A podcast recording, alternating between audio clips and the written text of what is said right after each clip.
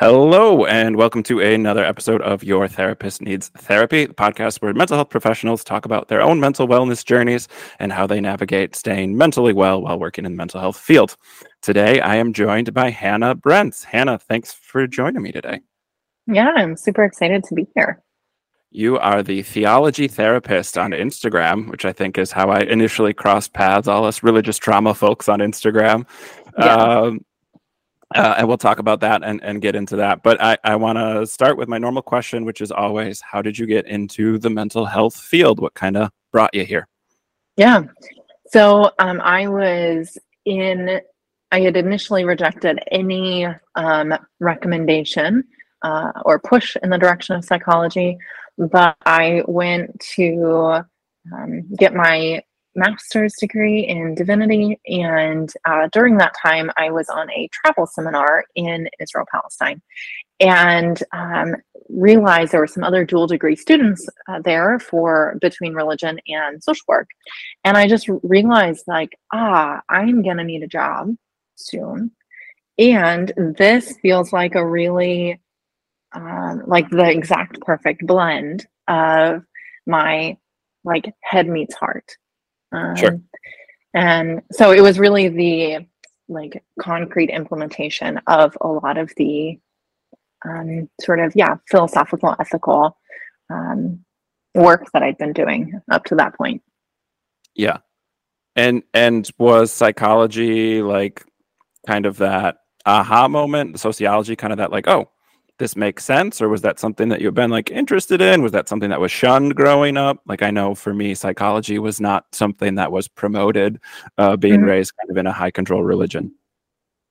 Yeah so um i it wasn't uh, in the at least in my nuclear family it wasn't shunned by any means but it just wasn't like really talked about. We just didn't talk about it um, and but ironically, um, so I went to get my bachelor's degree in religion, and um, that was a no-no because I identify as a woman. And so the nudge was to like go into psychology, which was or teaching, which was like way way more like cool or kosher than um, than doing religion. Um, sure. So so part of part of my like deconstruction and healing process was initially being like you're all trying to get me to do this thing. Hell no. And then years later coming back around and realizing it was actually what i wanted to do. Yeah. So you had a master's of divinity and got a master's in in social work then too or or fill in? Give us the yeah, rest of the history there. Yeah yeah. So i got um I got a master's in social work and I was in the process of getting a master's in divinity, but I did not want to be in school that much longer. So sure. I, I, switched to get a master's in theological studies. Um, so that's sort of a little bit of a technical thing. And the only thing that really changed is one year of school. Yeah. Yeah. So then what was your introduction into the field kind of like? Like, yeah. Where did you start um, out working and, and give us some of that, that history? yeah. Totally. So my introduction, I think, was quite different. Maybe not to some of the other people, like other therapists in the religious trauma field, but to the other people in my social work program, it was quite different. I was um, in I my introduction into the field was in inpatient um, state in forensic inpatient hospitalizations, um, and so you worked my my my really like main background was in persistent, um, severe and persistent mental, illness and loved loved loved that. Um, i realized like those were my people. Um, but because of the managed care system um, with insurance and uh, things like that i started to when i was working i started to burn out quite quickly. Um, and at that point i had met my partner who and we were in an international long distance relationship.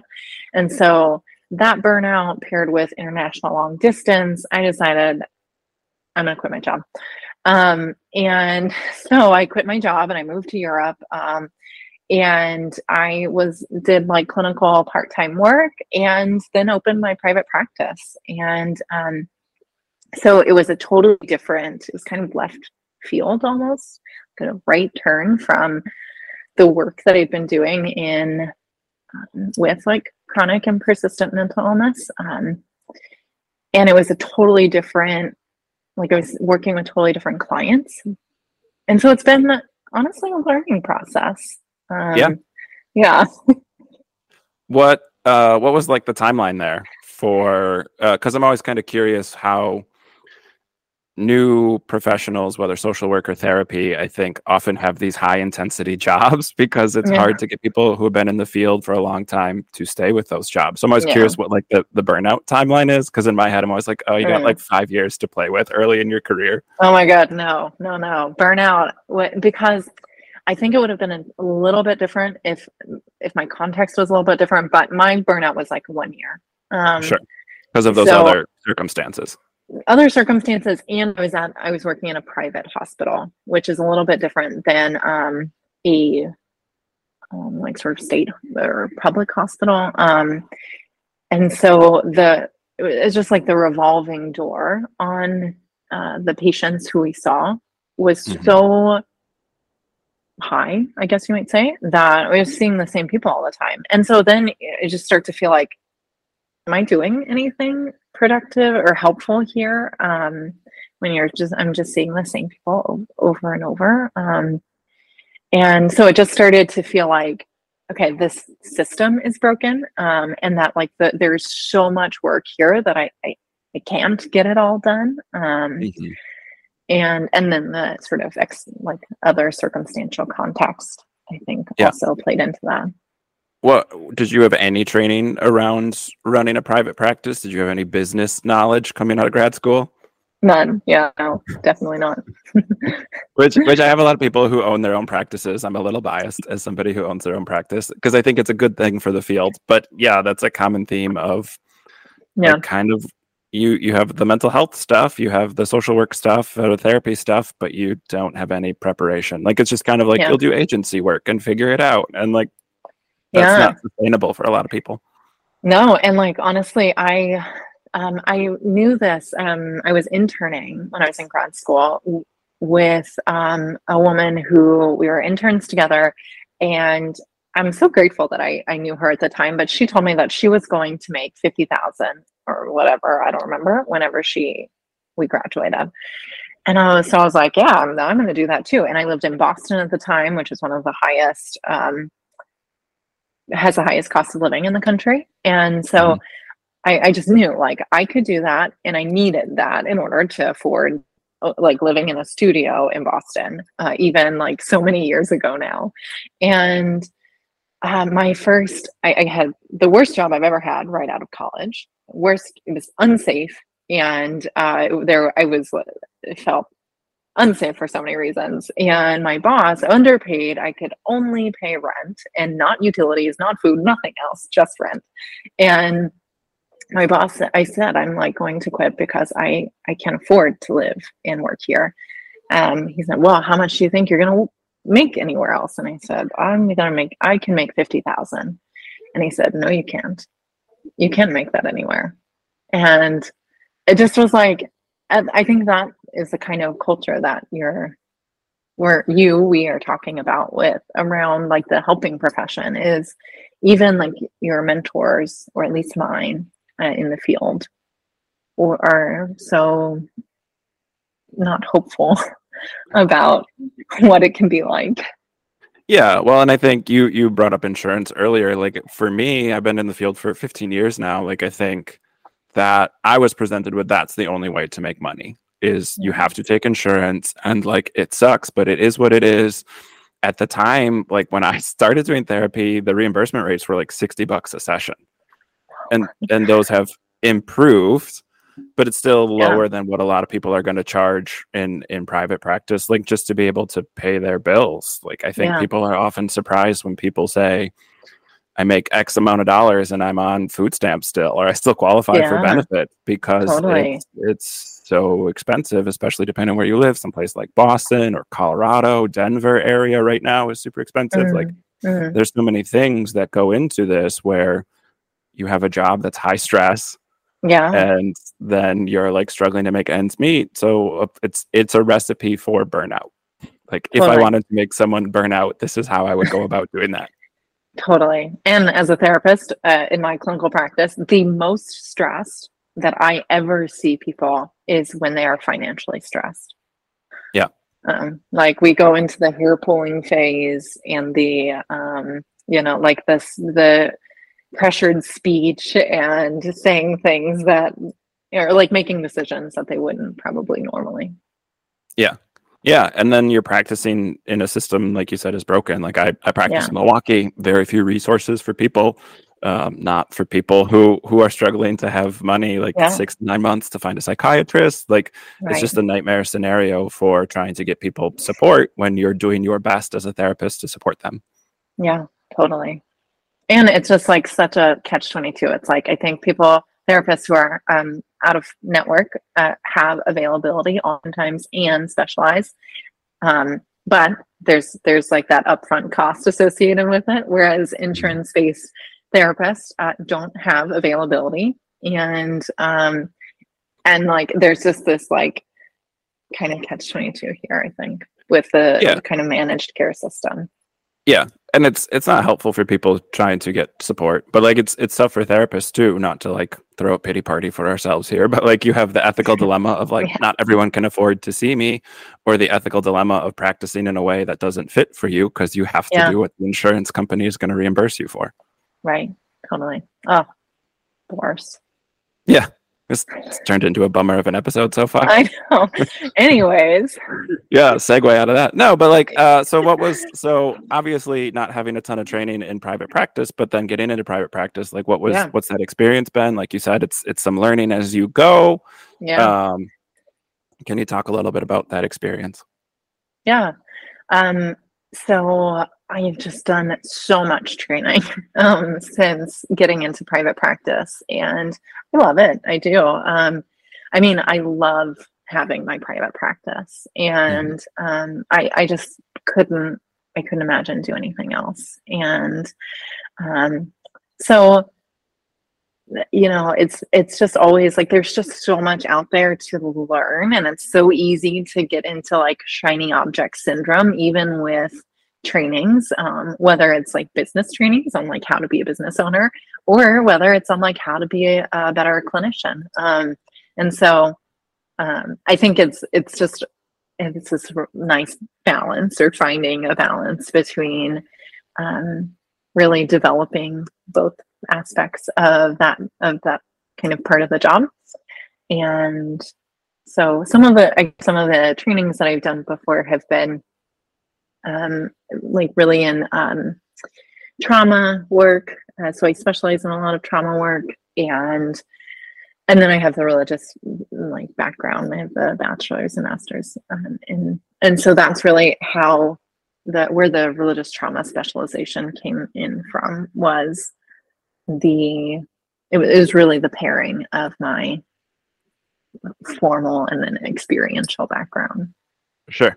Yeah and so then building that as kind of your your specialty in your private practice uh, i think obviously it's great having that trauma background because when you're working with something like religious harm or high control religion you see yeah. so much trauma inherent in that you know we talk about religious mm-hmm. trauma mm-hmm. as a concept um, so yeah do you want to talk a little bit about that as as a specialty kind of how you help people we'll get into some of your marketing stuff because i know you've got a group running and a wait list and all this great stuff that you're doing um, but talk about like kind of building that as as like your area of specialty from a business perspective of like how did you start to build this and market this as like hey this is what i do. This these are the people i work with yeah.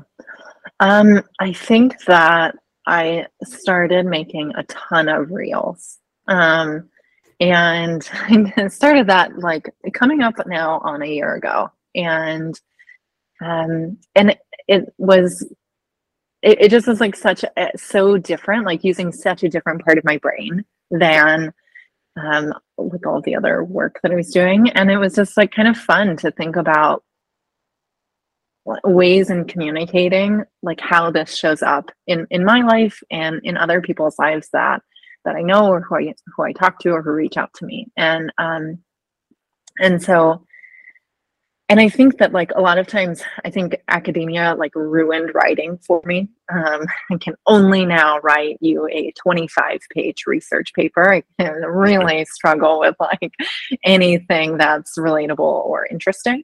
Um, and so, like video actually felt like a an approachable way for me to to kind of get into the space um, and communicate with people outside of like just having a website um, because i think that i just it just feels easier for me to connect with folks through you know video even if it's not like one-on-one sure yeah yeah that's interesting i i think i I hated writing in APA format so much that having permission to do these super informal blog posts was like a breath of fresh air for me. Right. Uh, but it's it's weird right? Even in, in the sense of like marketing like my grad school was very against putting yourself as a person out there. Mm, like mm-hmm. it was this unprofessional thing and then when you're a private practice owner you're like oh wait like i have to learn how to market this which is a totally yeah. different mindset. Yeah definitely. Yeah and i think even like i've been doing a lot of learning about this recently um and and i think even just like it is it challenges me to be like precise. Uh, i think that um, as as someone who just is like inundated with this all the time like this content of like religious harm and etc it just is easy for me to make assumptions about what other people are thinking.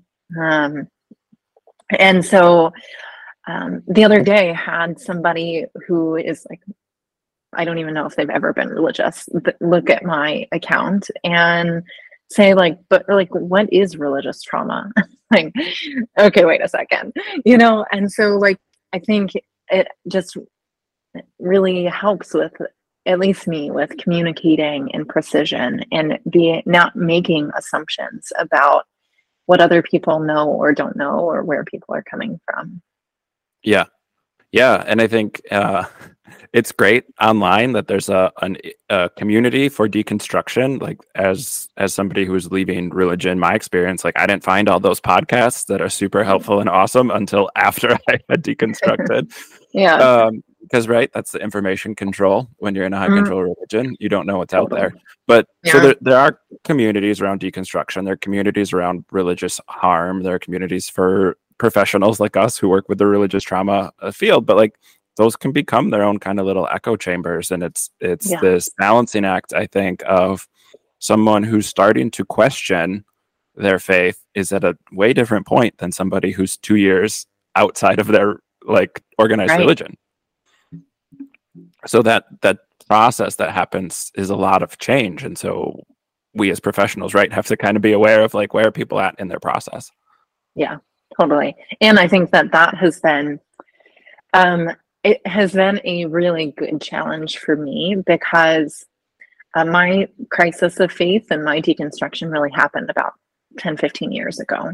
And so I, I feel oftentimes like really so far removed from what what it felt like that um like I meaning to like make something about this or put this out there. But like my partner lovingly says to me, or that like if I was still that way, we would not be together.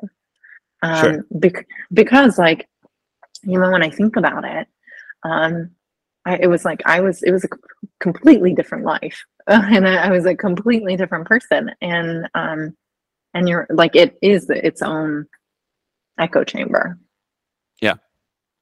Yeah. And I, I think not in a culty way that like organized religion can be, but like, yeah, it's it's it's fascinating. I think I see this with a lot of the deconstruction podcasts and like not to cast aspersions on anyone, but like they kind of filter themselves out after two or three years because once you've been deconstructed for two or three years, it it just that process has less meaning to you. Like you're interested yeah. in other things. Yeah. Yeah. So it's uh yeah, it's interesting. I think I I've been out of organized religion for about five years and out and about as an atheist for about two years. But it's it is interesting. Like you have to catch yourself. I'll have new clients who come in and they're like, "I don't think I have religious trauma." I'm like, "Oh, mm. right, we gotta go." Yeah. yeah. Okay, let me welcome. Let's back up. yeah. so it's interesting. I think it saves so much time as therapists to understand something like purity culture. Like somebody can say those words and I instantly know what that means. Doesn't mean I don't ask clarifying questions, doesn't mean we don't dig into it, but like yeah. there's a shorthand that's available, which I think is mm-hmm. really helpful for people and that they don't have to necessarily re traumatize every aspect of their culty yeah. upbringings. But at the same time, like um, where you're at when you've deconstructed for two years, five years, 10 years is different than when you're going through the process. Yeah. And what I would say is actually I, that has been a little bit hard for me to nuance online is that that is actually the space that I prefer to begin. Um, and, and maybe just personality or interest, but um, I am less clinically speaking. Um, I would say like a little bit less interested in that immediate crisis of faith mm-hmm. um, and really more interested in the like sort of two to 10 year gap there. Yeah. How do you um, rebuild it? Exactly. Because, and I think that that's really where my um, like academic religious background comes in is that uh, I, like, for example, I went to Boston University and um, ha- was surrounded by people who were different than me. And and I learned, like, I had to learn how to think for myself, how to form opinions, and how, how to disagree respectfully, and how to uh, like make friends with people who are different than me. And and that all of this is okay. And um, and i think that because in that two to ten year gap you start to, to return to some amount of equal equilibrium in life after that initial crisis um, you start to return to status quo without, I think, often uh, giving yourself the time and space to actually develop a new sort of belief system. Mm-hmm. And uh, and so I, you know, without without developing that new belief system, I think it can really there can be that sort of um, yeah, like existential, underlying existential uh, like unrest, I might say. Yeah, and depending on people's life experience, they might not know how to navigate that. Like if you were born into high control religion, you've been indoctrinated from birth, you don't know how to build a belief system, you don't know how to right. go through the process of like what are your actual values. Right. And I think for a lot of people they don't disappear because they're not in a specific religion anymore. I think it just you have to recalibrate kind of what things are meaningful to you. Yeah. And I think that like often, um, and maybe in the deconstruction space too, like I have felt a little bit um not unwelcome, but like I like I don't fit at times. Um, because I think a lot like there's a lot of I have experienced or seen a lot of anger uh in the space and I don't really feel that. Um yeah. and and when I if I post something angry, it's like a lot of response. But if I post something about like happiness, not so much, right? And sure. so um, I I think that what can happen is that there's this like um, dialectic between I am either religious or I'm an atheist or agnostic or something of that sort but I think a lot of folks don't actually know what that means. Um, and right. there, there's just like, there's really like, um, just, it's just like, oh, I just wish that every, we could all go to theology school, you know? Um, and, um, and I think that that's like a lot of my clients for, who come for religious trauma come saying, I, like I, I tried on atheism or agnosticism, whatever it was, and it just doesn't feel like it fits right. But I don't know how to like cope with the idea of being like any sort of religious or spiritual. Um, and so what I think like, and I'd be, I'd love to hear what you think about this because not that one is better or worse or the other, but just like the presence of black and white, maybe the assumption of black and white thinking of like, I am either this extreme or that extreme, instead of being able to investigate for yourself what your value system is and then understanding where you lie. Yeah. And I, I think atheism as a label is a poor one because it's just you're identifying by what you're not. Mm. And that's not as meaningful as what you are instead. Um, mm. I think professionally, I generally identify as an atheist because I think that matters in you know i worked at a christian counseling place when i started my career mm. like i think to be out and about as a secular therapist is helpful um, but like i engage in personal like i identify as atheo-pagan which is a non-theistic paganism like secular yeah. naturalism type thing and like that's really meaningful to me. So like that has yeah. value and and i think as i don't mind sharing that part of me um either professionally or with clients but it's it's not i'm not advocating for it. I'm just saying like right that's where i've landed and that's what feels comfortable. I love nature always have. I have adhd so there's a lot about like the natural world that's helpful for my mental health and becomes sacred because of that. Um but yeah no that that angry atheist trope exists for a reason i think um mm. but it, i think it's one of those things where that's part of the process for some people i look at it i'm a marriage therapist so i look at it as kind of a breakup mm. like you don't have to go yeah. through the five stages of grief to go through a breakup like that's wildly oversimplistic mm. but like mm. there's some anger there there's some bargaining there i think similarly um, there's some anger that comes up with people when they're like wait i was lied to or there were injustices yeah. done i was harmed so i think that anger speaks to like your values being yeah. trampled on um, but yeah I, I don't think that's the healthiest place that sounds like i'm judging uh, that's not for not for everyone to stay in that angry space. I don't I, I don't think, think it's super healthy. I think the key I would say, at least for me or from my perspective, is like to stay. He's like to stay there. Um, and I think like that's the the piece. It's it's it is super healthy to be to rageful. um, but forever it gets a little tiring. um, yeah. So yeah, I tend yeah. to say like anger. I tend to say emotions are neutral. It's it's what actions we're attaching to them, and so mm-hmm. being intentional in our response. Like if you're angry about, you know, Roe v. Wade being overturned, or you're angry, like, and you do something about it, like that's great. If you're, mm-hmm. You know, just posting on line every day and getting angrier and angrier, that's probably not going to be super sustainable for you long term. So, like, mm. again, I think it's emotions are neutral. What are what actions are we? attaching to those things. Yeah. And like, I guess what I would say um, about like what we were talking about a second ago about like religiosity versus atheism is like neither one of those, like, they're neutral. They, like, neither one of them is like really better or worse. From what I'm, especially where I'm coming from as a therapist, um, is that it, it's like one how how you relate to it and its impact on you, and like and and and then like being intentional using critical thinking skills to decide like does this align with the way that you see yourself others in the world in the divine the sacred um. And and it's like from that place. And so if that aligns with a religion or with atheism or with like right paganism or with uh like whatever other thing woo, like being woo woo like then it's it's about like using the critical thinking skills to actually determine what is um, like authentically aligned with uh, how, how you're how you see the world. Yeah.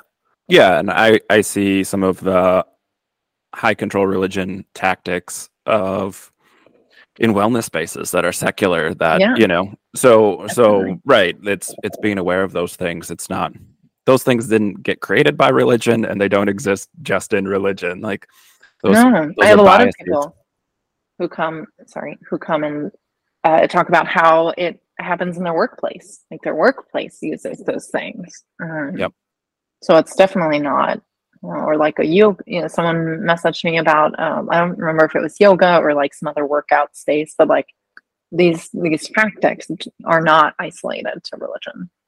Right. Yeah, religion takes advantage of them in the same way that other places take advantage of them. They're they're naturally occurring biases in our yeah. brain. We like to categorize things. We have in group, out groups, and when that gets crystallized intentionally, that does some different things to our brain. Yeah. But yeah, I think I mean talking about spiritual but not religious or like the rise of the nones. I see all these articles, mm-hmm. N O N E, mm-hmm. the rise of the mm-hmm. nones. Mm-hmm. Like I think yeah. that's it's a thing that people are becoming more aware of as people leave church and don't necessarily pick up a different specified identity. Like I think that process of meaning making is important still at that time.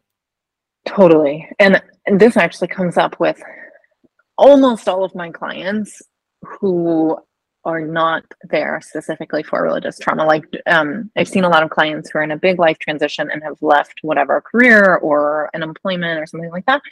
And we talk about how even if they didn't grow up religious, like generally a few decades ago, religion is what provided people with a, a set of rules that said this is what makes life meaningful and this is what makes you a good person or a bad person and with what you're talking about the new research coming out with it um, like the nones being the highest growing uh, sort of uh, affiliation in quotes um, mm-hmm. of religiosity or spirituality um, that there I, I think because of what we were saying a few minutes ago about how we often don't then cultivate something new in its place.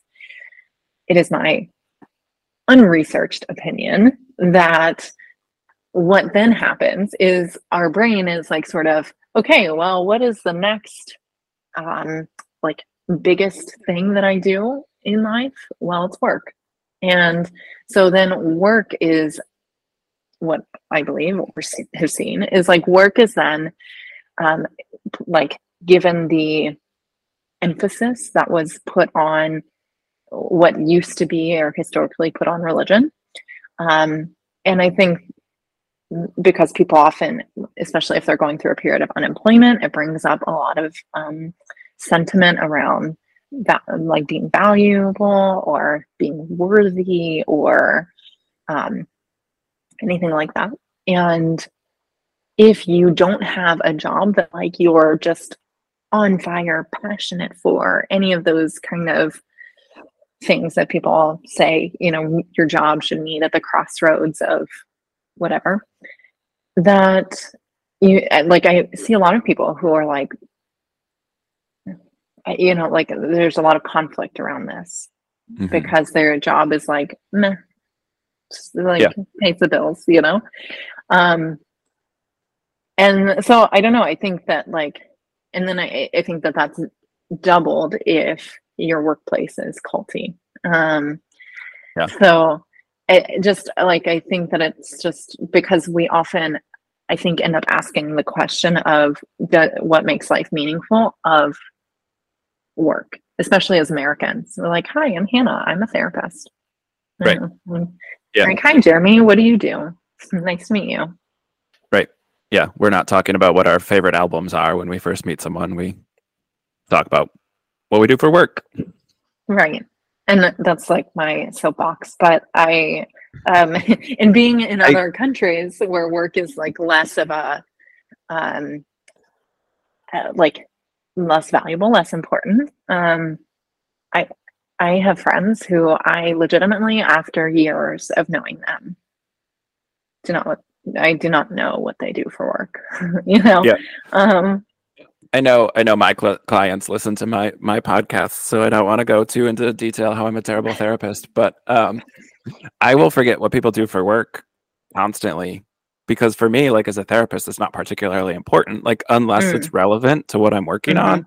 Like yeah. if I'm doing therapy and somebody has a weird work schedule, I'll remember it then because it affects the couple. Sure. But like I have like vague ideas of like sales or engineer type thing. Like yeah, yeah, yeah, yeah. Job titles are because it it yeah it doesn't matter a whole lot. Yeah.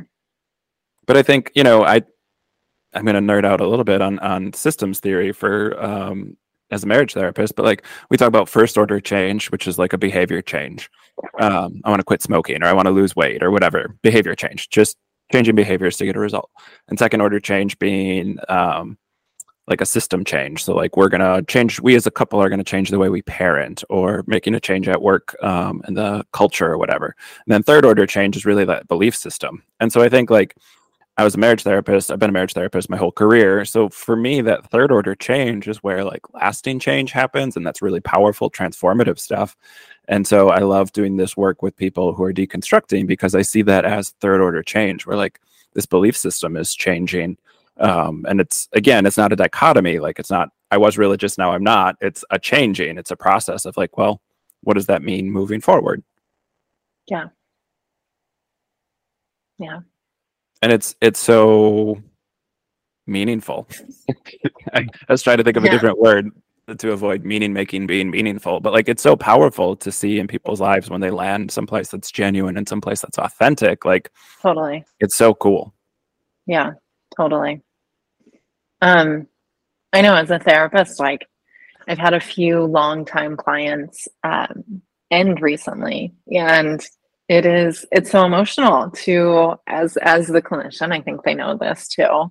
Um, as the clinician, when um, you know, sometimes like this is not probably always kosher to say, but like I talk to my clients often more than I talk to my friends. Um, mm-hmm. And so even though it's different than a friend relationship, it there is that like just so much relationship there. Like there's so much history um, of knowing someone, and so when they're like flourishing, it's like oh, so touching to send them off and on this like I don't know on this like new phase of life and their journey and also so lovely uh, when that actually gets to happen in therapy because you don't get to practice endings very often or very well. Um, mm-hmm. And so I always tell them, like, you know, we get to practice this here, even though it's hard for both of us. Yeah. Yeah. Yeah, it's a cool process. It's weird. It's hard. It's it's hard to talk about it for non-therapists, and I'm not saying it just happens in therapy, but like I always talk about like how honored I am to be a therapist. And I think it sounds so like janky to people who aren't therapists. Like, oh, everyone just says that. But like it's yeah. it's hard to explain. Like, right, I don't yeah. go on that journey with someone is is a very like I don't know, I feel very honored to be able to do that with people. Totally. I feel that. Um let's segue a little bit. Um can we can we talk about kind of the um now I'm having a, a total blank. Um, the the package that you're offering, the coaching that you offer, you've got um, this whole program you've put together for people. Can we talk about that a little bit? Oh, sure. Um, so I so I I offer, so I have my private practice, which is where I work one on one with people. And currently, that is only for people in the state of Massachusetts. But soon, uh, hopefully within the next few weeks, it will also be for people in Florida and Texas. Um, yeah. And outside of that, though, that's for one on work, one on one, one on one work. Outside of that, um, I have created a course called Making Peace with Your Religious Past. And that is really where I have taken all of the sort of steps and resources that I've used with my clients one on one and compiled it into this course that you know someone could walk through on their own. Um, although there is some um, like Facebook online support, but it's where like all of those resources resources are compiled together. And and i think like really like just what i and maybe you did not have when we were deconstructing of the like w- what it does take to actually change a belief system. Um, how like what are the practices for working through like the rage or guilt or shame or the panic that comes up when you were doing that. Um, and so some of the body based practices. Um, and then reimagining relationships and sexuality um, and even spirituality out like after you do those two things. Um, because I would say like those are really, I think the areas that I see most folks kind of come out of high control religion with conflict uh, in, and were the areas for myself where I had experienced that religious harm. Yeah. Yeah. And I, I, I, I love that. I, a as a therapist knowing not everyone can afford therapy like i love how many people are putting together these things so that people can kind of go through it on their own time like i think therapy benefits everyone I'm biased. I'm a therapist. but I think yes. therapy isn't designed inherently to be like lifelong for people. It's something you're in right. and out of as needed. You get a professional's right. help for a specific thing or a specific couple of things. And so then like getting resources like this or having somebody who has the knowledge, um, yeah. not just the school academic knowledge, but also the lived experience, um, putting this stuff together is awesome. And I think like for people to have these communities that are popping up is is really powerful. It yeah. can be very lonely deconstructing when yeah. everyone you know is a church person and you're leaving right. that. And so, oh like, gosh, that's a whole process too.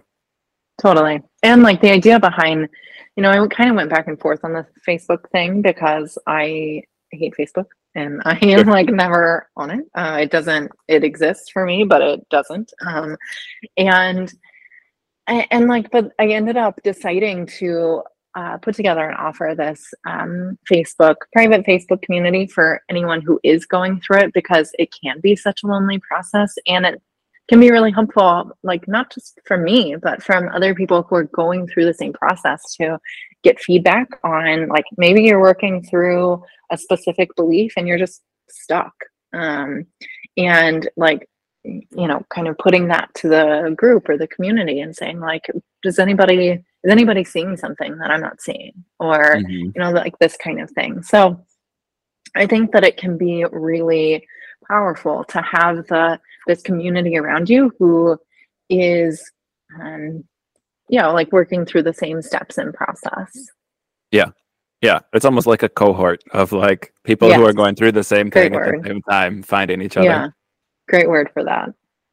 Yeah. Um, uh, go ahead. Oh, sorry. I just, uh, I guess, like I was thinking, I didn't totally explain the whole thing.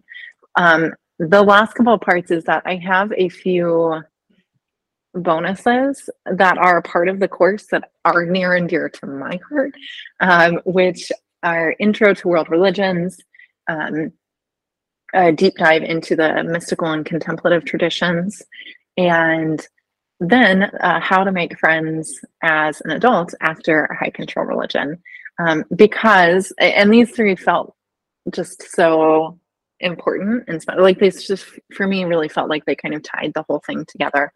Because um like like i was describing my experience in my grad program um i was surrounded by diversity. And it sort of was almost like exposure therapy for um uh, like l- learning that other religions or religious expressions aren't scary.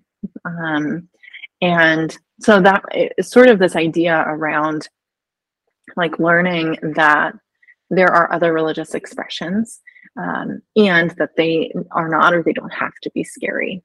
Um, and then, even if you choose to be religious, there is so much outside of orthodoxy that sounds a lot, probably a lot more like you know spirituality or spiritual but not religious than what you've ever heard about in church for example. Um, and then the friend thing because when you've been taught that there are some people who are in and there are some people who are out it can be hard to just like forget that when you leave.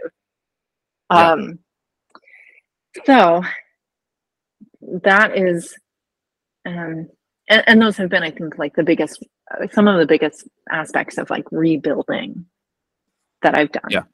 Yeah. I tell people i'm very upfront with it like the hardest thing i work with in therapy is adults making new friends. Ooh, like yes.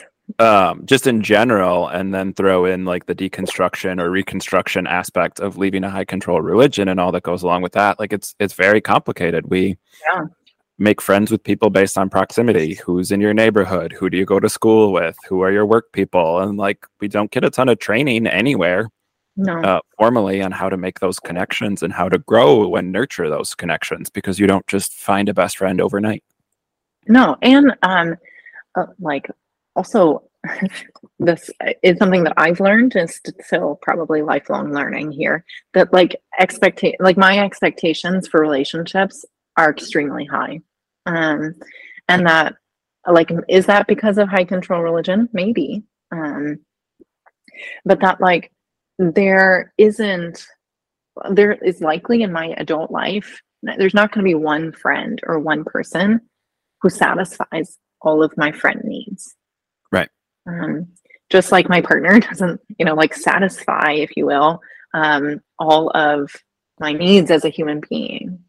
Um, and so, in like that modern conception, it was that Alain, I'm this, the French philosopher Alain de Botton, I think, who uh, talks about modern love and how it is um, this new conception of love or understanding of it to expect someone to be our everything. Sure. Yeah. So I see that come into play um, for like myself um, and and other adult like clients as well who yeah. have this expectation of like I haven't found my best friend yet. Right. Yeah. It's it's a soulmate quality. I Mm. I tell my clients all the time, like I'm not a romantic marriage therapist, which is a fun, fun thing. But that like yeah. like this soulmate soulmate idea is sold by Hallmark, it's sold by Disney. Like it's not a real thing. It's not based on anything. Like I love my wife when she gets together with best friend, they go thrift shopping. I don't like thrift stores. Sensory issues. There's a lot of things about going into Goodwill that I don't love. Um, and and like so yeah like for her to be with her best friend who likes to go thrifting with her or her sisters Right. or whoever like it's not weird or threatening to be like oh my partner gets their needs met by another person like that doesn't have Right. to be a bad thing that makes a lot of sense in most Mm. contexts it's just we have this weird idea around soulmates or my other half or you complete me type like ideology Yeah. Yeah. And I think like, uh, so I, I've, I've moved a lot. Um, I, and, and I think that like, for example, one of the biggest cultural changes, cultural, culture shocks that I've ever experienced as somebody who has like traveled the world numerous times is from Texas to Boston. and that, that one was tough. And, um, and I think like it is a skill that we learn and cultivate. And even though, and so even as I say that, like I do think that there are a lot of um, like behavioral things that someone can choose to participate in or incorporate. And at the same time, it's like I also have to kind of hold that with like an open, open hand, like not in a fist. That uh, you know, I can go to all the knitting meetups and uh, that I that I can find, um, and I can join the gym, and I can um, go to co-working spaces and whatever, and I can still like it can still not come easily.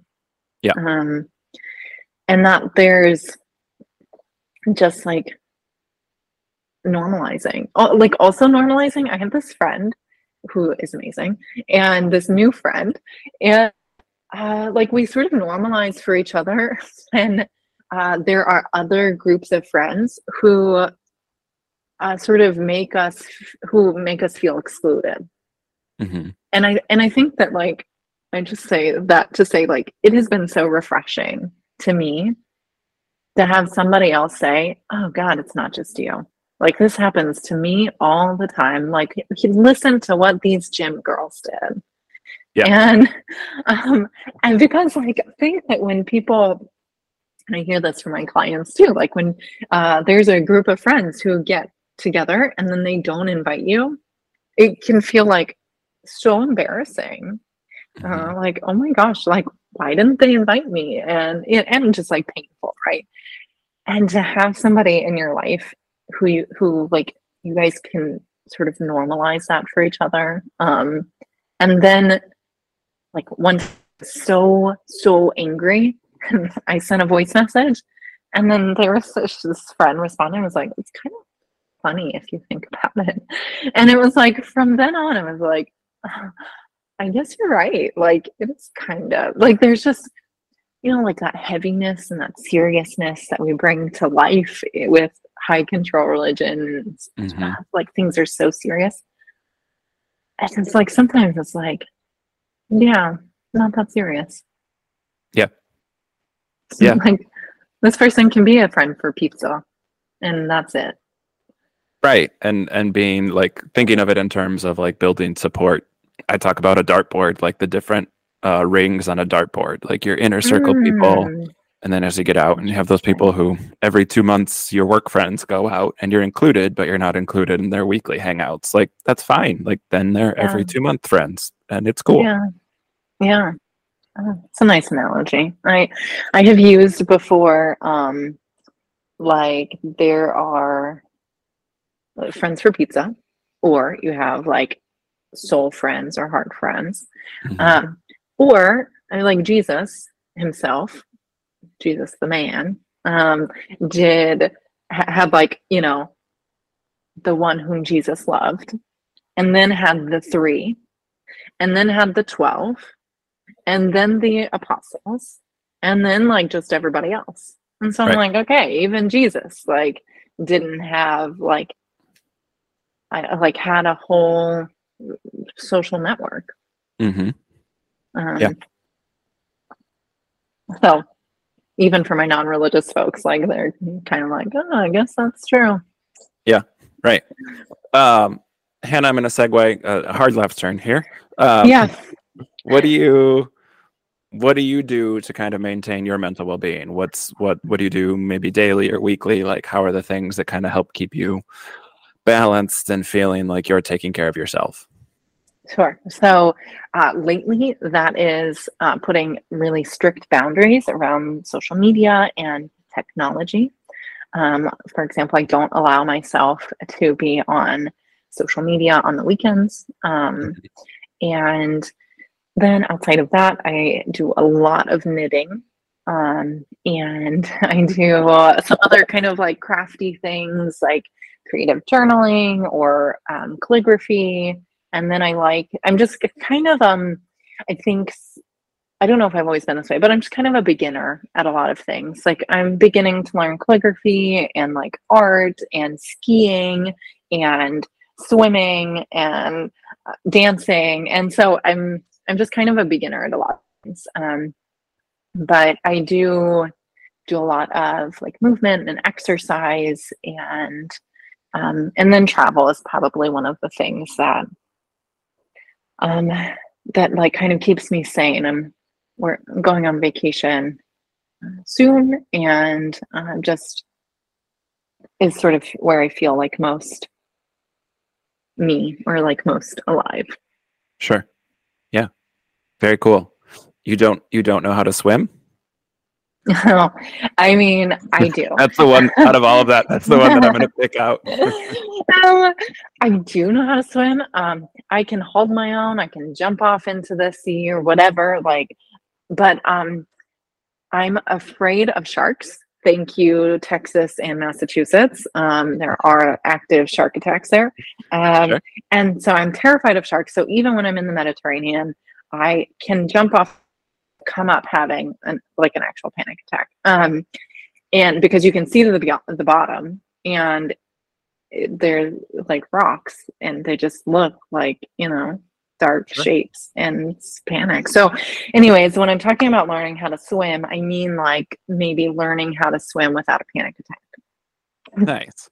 I Yeah. wasn't I wasn't picking on you. I was normalizing. I didn't learn how to swim till I was 16. I, I taught myself Oh, yeah. like just one summer up by my grandparents because like I just was like I don't know doing the doggy paddle. Like again, I Yeah. wasn't drowning, but I didn't know how to swim effectively. i don't think i could say mine is effective i have asthma and so um the being under like i can run i can i do a lot of cycling um but like being underwater makes me like freak out a little bit like there is no oxygen down here Sure. um and so just a, this is a little bit it's it's kind of a mental game swimming for me Yeah. Yeah. So no, that's good. It's good to pick up skills and learn things and try and approach it in a different way. It's good to not drown. Yeah, totally. And I I don't know, I kind of I read this or listened to this audiobook um from the library app a few years ago during COVID about um being a beginner. And this guy who just um was growing his raising his daughter and decided to quit a bunch of stuff and like become like do stuff and then quit and and like be a beginner. Um and i do think that it is a good skill for me to cultivate because I'm not very patient in general. I'm not a super patient, like patient person. And so like learning um, a language um, and things like that is like really kind of stretches my patient muscle. Yeah.